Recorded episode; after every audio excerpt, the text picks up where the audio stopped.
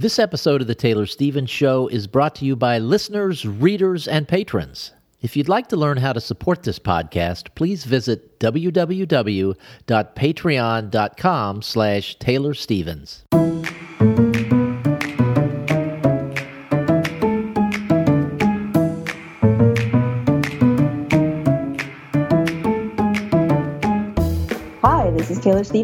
York Times best-selling and award-winning author of kick-ass international thrillers, and this is the Taylor Stevens Show with my good friend Steve Campbell, where we are kicking writing in the butt one word at a time. Taylor, a couple weeks ago, we were talking about a new incubator that you had and some some eggs that you were putting through this new incubation process, and I forgot to ask you about it the last time we recorded. What whatever came of all that? okay, so it's technically not a new incubator. It's just one that I've had put up for so long, haven't used it in a long time. And way back when, when we chatted about this, uh, I was like, oh my God, one of the geese, Georgia, started laying eggs. And I have no idea if they're fertile, but I'm going to stick some in an incubator and just see what happens and uh, I've I've hatched a lot of chicks and turkeys and guineas and whatever, but I've never done waterfowl, and I've just wanted to do it for so long. I'm so excited. It's very addicting, and and so I stuck them in, and out of that first, I think it was like 11 eggs, like three of them were good, and I'm like, oh my god, this is amazing. And then she kept laying, and like right after I stuck those in like a week after I had more eggs. So I put more in and two of those were good. So like I have five that are just cooking away. And then she kept laying and then one of the other geese started laying and I it took me a while to suss out who it was. And so I ended up with another eight eggs and I put those in um I'm going to say 5 or so days ago as of today. Uh, and I think at least it's still early. Five days is still early to tell. Uh, but I think I have got at least six of those that are good. But the thing about geese eggs, well, it happens with chicken eggs too, any of them, is that sometimes they'll get all the way right up to hatching and then they just they just don't make it because it usually happens once they break into the air cell. It takes so much energy. And so if there's any birth defects or if your temperature was wrong or your humidity was wrong, they just are like, nope. So you're always going to have better success with eggs that are under a broody hen or a broody goose. And it just so happens that there was one egg that I hadn't had a chance to collect. I knew she'd laid it and she uh, she just never got off the nest again. I was like, okay, I guess she's just decided to sit. So I went and got two that I had inside and stuck them under her, and another goose laid that same morning. I stuck that under her. She's got four eggs that she's sitting on outside, and I've got uh, 13 that are in the incubator. And I'm I've made some mistakes. I, this is all uncharted territory for me because with waterfowl, you're supposed to take them out of the incubator for a little bit, then you mist them with water to kind of get, simulate when the mom goes off and has a swim and comes back and sit on, sits on the eggs. And I did that, and I accidentally left them out of the incubator for six hours because I forgot to put them back in. and another time, because this is a scientific incubator, it's not it's made for like lab labs. It's not made for hat for eggs. I that's why I'm doing all the turning manually on them. There's not a turner in it, but it shuts itself off after a certain number of hours. And normally I'm pretty good about doing that myself, turning it off, turning it back on to make sure that it doesn't. But one time I forgot and it shut off for unknown number of hours. And then another time I had to make a day trip to take care of some well, it was an overnight trip to take care of some family stuff and it was going to mean that I was going to be away from the house for like, you know, 48 hours, give or take, because leave in the morning, stay overnight, come back the next night. And I couldn't just leave them. And so I took the whole, the whole setup with me, the incubator, the, I packed the eggs, like, so that they, as, as unjostling as possible, and, and did my best to keep them as warm as possible. But still, you know, they, they had to get moved in and out of the so it's just a mess this whole incubation process so since I have to take them out every day to turn them and to mist them and all that kind of stuff, I'm candling them at the same time. Candling's the old in the old days they used to put like a candle in a box and have like a pinhole light and then you hold the egg up to that light and it shines into the egg and you can see what's going on inside it. That's how you tell if they're fertile. It's how you tell if there's they're alive. You can see movement. And but nowadays you just do it with a flashlight. And so i've been candling them and for the first i don't know 15 days or so there's like all this movement and I can exactly see what's going on. And then all of a sudden, the eggs start looking a little dark and the movement is very minimal. And I don't know what these are supposed to look like anymore. Like at day 21, if these were chicken eggs, they'd already be hatching. and so I don't know what normal is. I don't know if the incubator is accurate in terms of temperature because when you're dealing with hatching, you're talking about tenths of a degree that it can throw it off one way or the other. And if you look at any type of high grade thermometers, they're always going to say plus or minus 0.1 C or plus or minus 0.2 F. In other words, the thermometer itself could be wrong by that much, just as a matter of course. And so I have multiple, uh, I guess you could say, te- like thermometers that are designed for this, but I'm, I don't get the same read off of any of them. And none of them are the same as the incubator either. So I I know that when you're when you have an incubator, the air circulates. You're you're going to get cold spots and hot spots. It's it just happens. But I'm so I'm just trying to average it out. But if the temperature is too cold, too cold, not cold, cold, but like just cooler than it's supposed to be, the embryos are going to develop slower. They might be fine, just the, they're just going to take longer to hatch. But if it's a little too cold, then they might develop birth defects or not have the energy that they need to get out of the shell because they absorb the yolk. It, it gets messy. And then if you go too hot, you just kill them, right? Right they're there. So I'm in this like, ah, I don't know. Do I turn? I don't want to turn the temperature up, but I'm not trusting this. Just stress. And then there's the issue with humidity. Uh, most incubators, they you have to do that manually.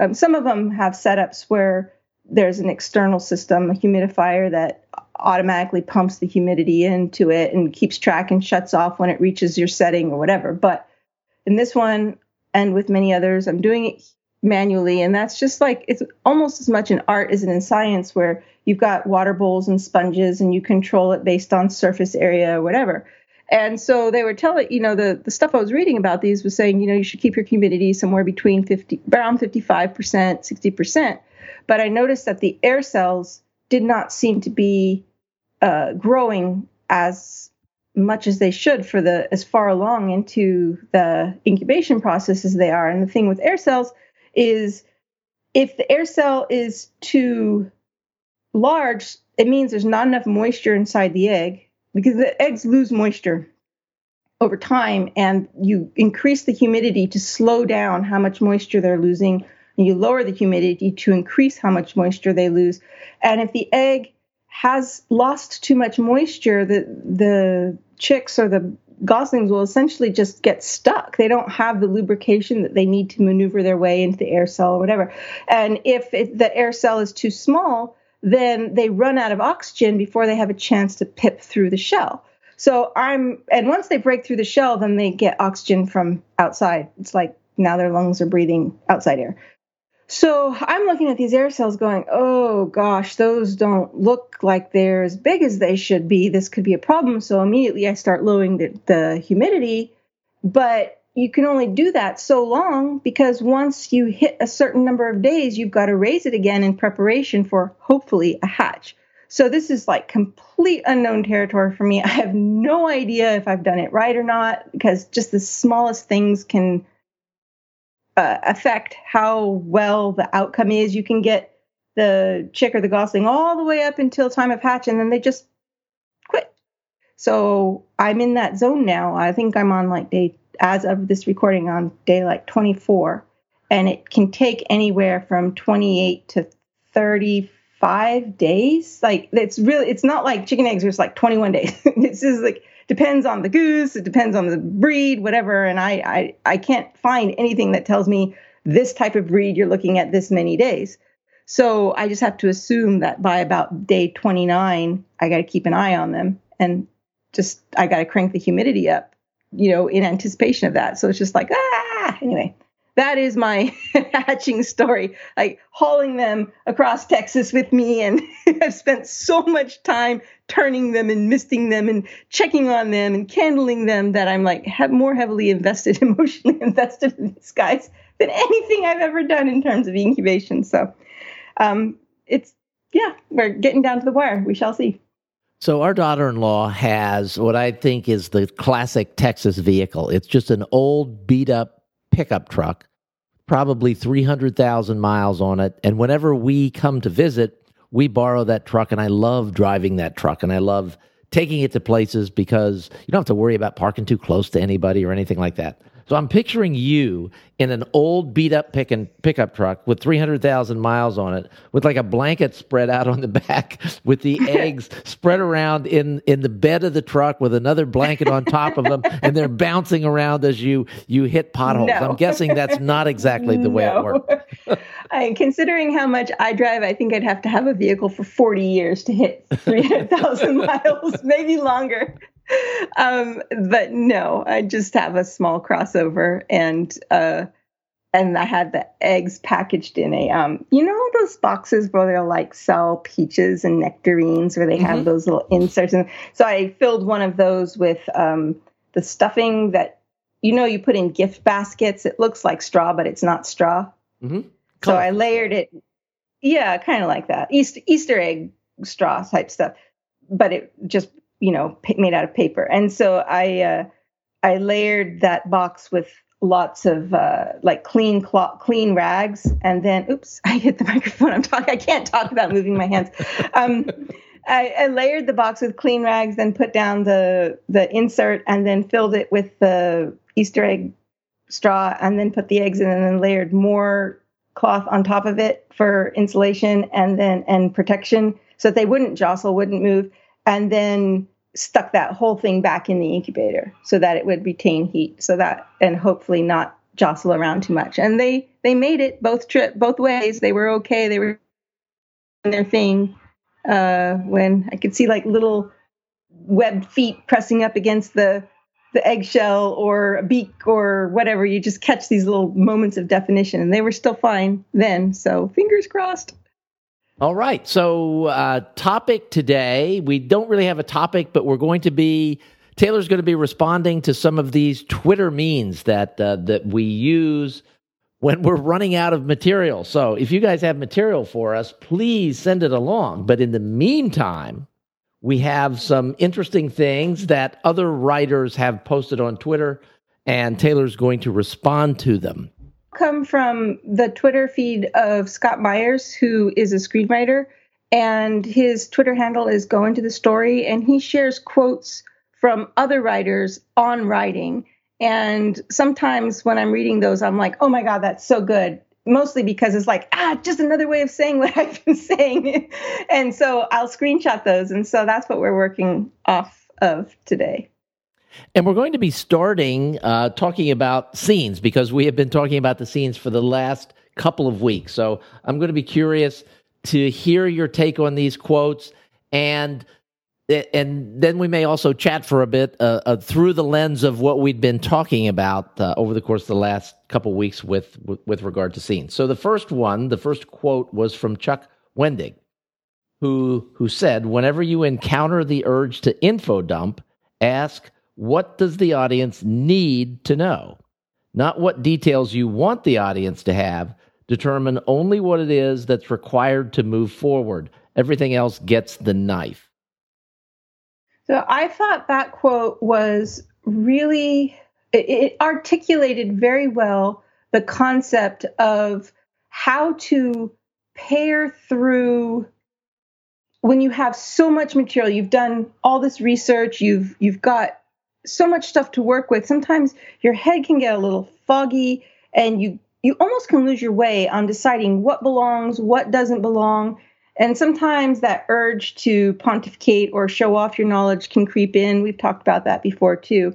And this was just such a succinct way of saying, here's how you decide what to keep and what has to go. And it really does boil down to what does the reader need to know? That's your that's your lodestar right there. And all the other stuff, the the fun stuff that you want to put in, if there's space for it, if it works, if it's not going to feel info dumpy, fine. But if it starts to turn into info dump, like you said, everything else gets the knife. It's what do they need to know? And I have always thought of info dumping as those two or three pages that you read where there's just nothing that's advancing the story. And it, it you know, it, it seems pretty clear that it's info dumping. But I can clearly remember some comments of yours on on my manuscript where there you might highlight a couple of sentences and say this feels info dumpy. And at the time I thought, how can it be an info dump if it's just two sentences?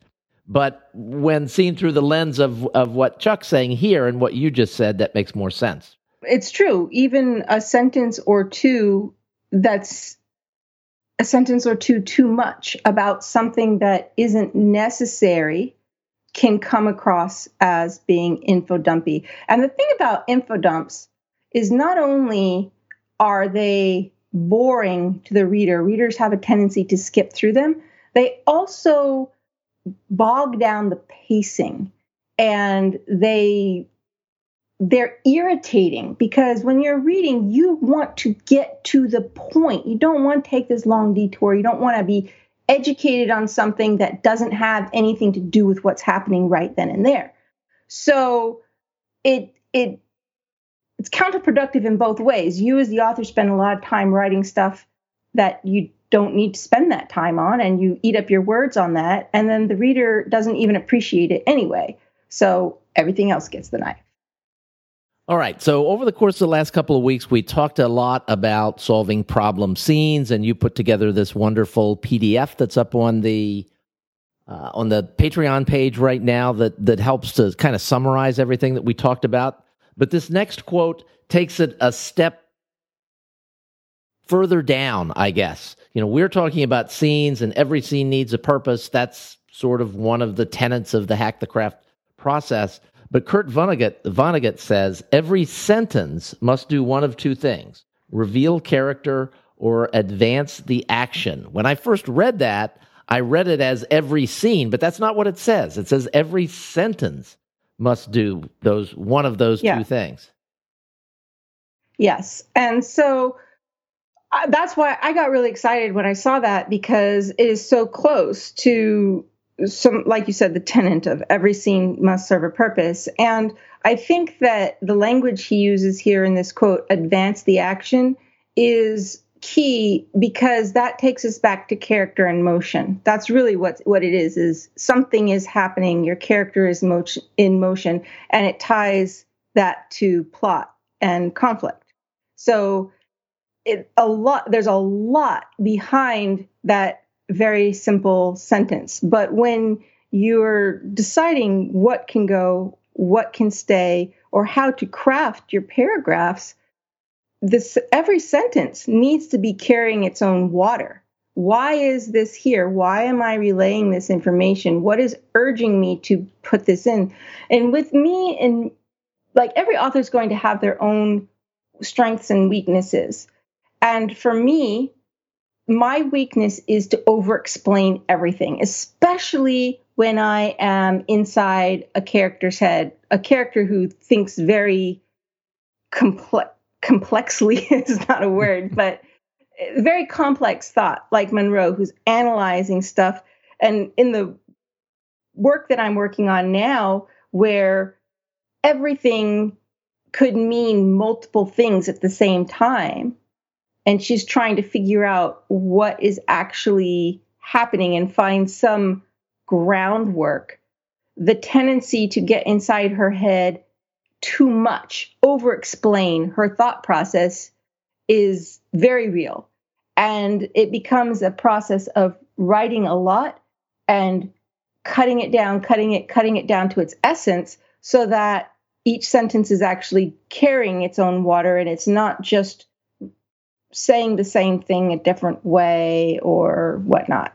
And that it doesn't bog down the action. That's a, maybe sort of a different form of info dumping. I haven't really thought of it that way before. You're info dumping the character's thoughts instead of about what's going on uh, in the world or the story itself research and so it's the same principles apply as you know everything else gets the knife. What does the character need to know? And when not what does the reader need to know? Um, everything else gets the knife. And then at that point every sentence is doing those one or two things. It's revealing character or advancing the action.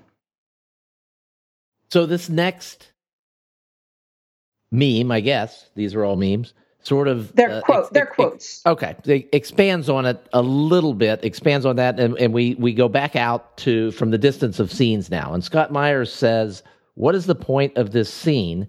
If you can't answer this question, what the question is, what is the point of this scene?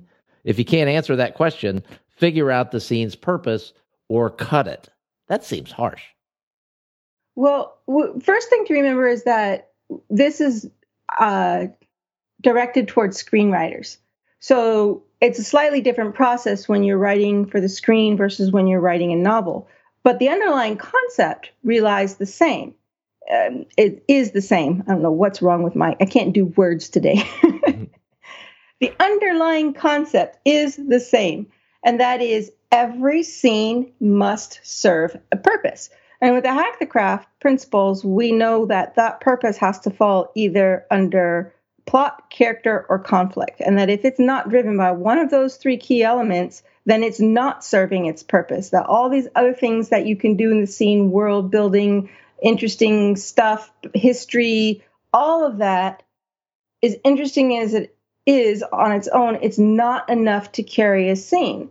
So he's basically saying the same thing. If you can't answer the question of what is the point of this scene, you need to figure that out or cut it. And I 100% wholeheartedly agree. I'm just giving you a little bit more detail and saying, here's some clues to help you answer the point of the scene, and that is plot, character, or conflict.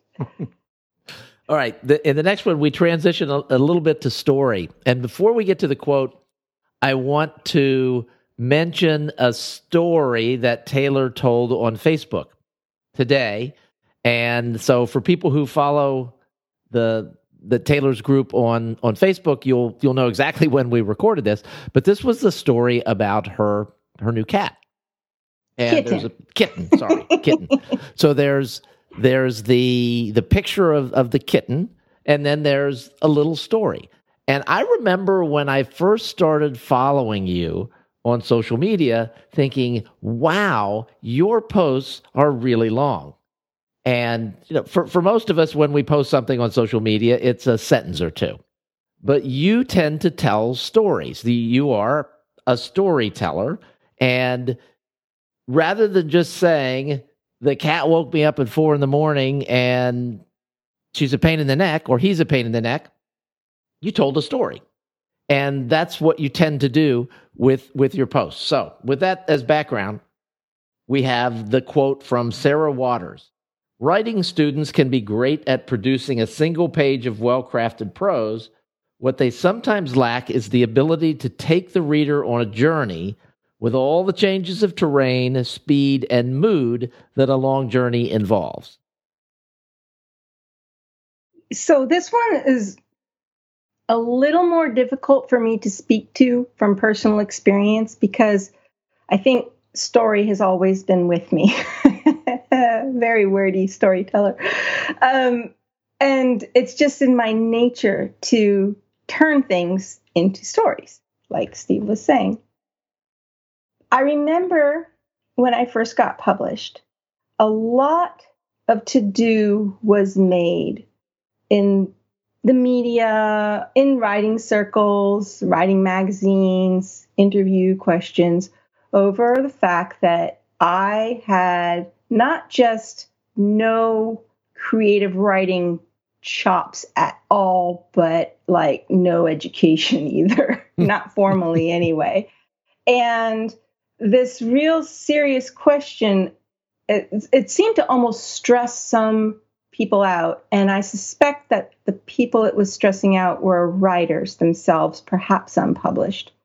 How can this person just come out of nowhere with no writing experience? This is their first book, the first thing they've ever really finished writing, and no, no creative writing education, not not even education, and and do this like almost as if they didn't believe that I had really was really the one who had written it. Like maybe I had a ghostwriter or a co-writer or whatever.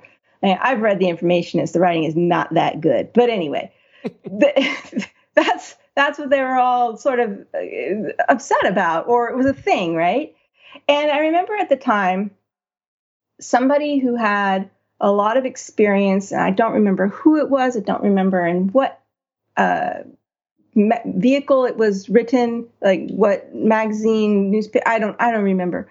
But they said something to the effect of there are creative writing students who go through, who have an MFA and who couldn't tell a story to get themselves out of a wet paper bag, something along those lines. And it was the first time my I became aware of this thing that story was not the same as writing. And I think a lot of aspiring novelists forget this. Now, I don't think any of our listeners forget that because we hammer it home so so frequently. But there is a whole, um, I think, industry slash part of the writing community, writing world that really focuses on sort of this literary turns of phrase. And it's all about the pretty writing, the beautiful prose, but it at the expense of story. And that's you you you you sense this frustration of these really strong writers going how can that crap, not necessarily my book, but just in general, get published and I can't get my own work published? And it's, I'm going to say probably just, again, I, I, I can't speak to this because I'm not like in that world heavily, but just the impressions that I've gotten is that it really boils down to story. Yes, they can craft these beautiful sentences, these beautiful paragraphs, these very introspective uh, segments that bring these characters to life, but the actual journey itself is lacking. There's no there there. There's no story to it, and so there's no audience. There's no market. And every time I see another writer who brings who highlights this point, I I I, I want to share it because it story is that much of a big deal in creating fiction. You can be the most prolific, beautiful prose writer in the world, and it's not the same thing as story. And that's why I always tell people who say, "Oh, I I want to write this book. I have this idea, but I don't I'm not a writer." And I'm like, "Nobody's born writing. I wasn't a writer when I started." It matters if you can see the story, if you can come up with a story, write the story. Just tell yourself the story. And then once you've told yourself the story, try and write it a little better than it was. And once you've done that, try and write it a little better than it was. That's all that it is, but it's really focusing on the story. Okay, I'm getting off my soapbox now. All right, and we are out of time for this week's episode, believe it or not. So we will pick this up again with the next quote in next week's episode. So uh, thank you, Taylor, for sharing your thoughts on these quotes, memes. And thank you to Scott Myers for collecting these. Yep. And thank you guys for being here. And we're doing week's quote shows because we're out of content, like Steve said at the beginning. So we really truly welcome your feedback, your questions, your suggestions, and give us something to work with so that we don't have to take a hiatus. and then we'll be with you again next week.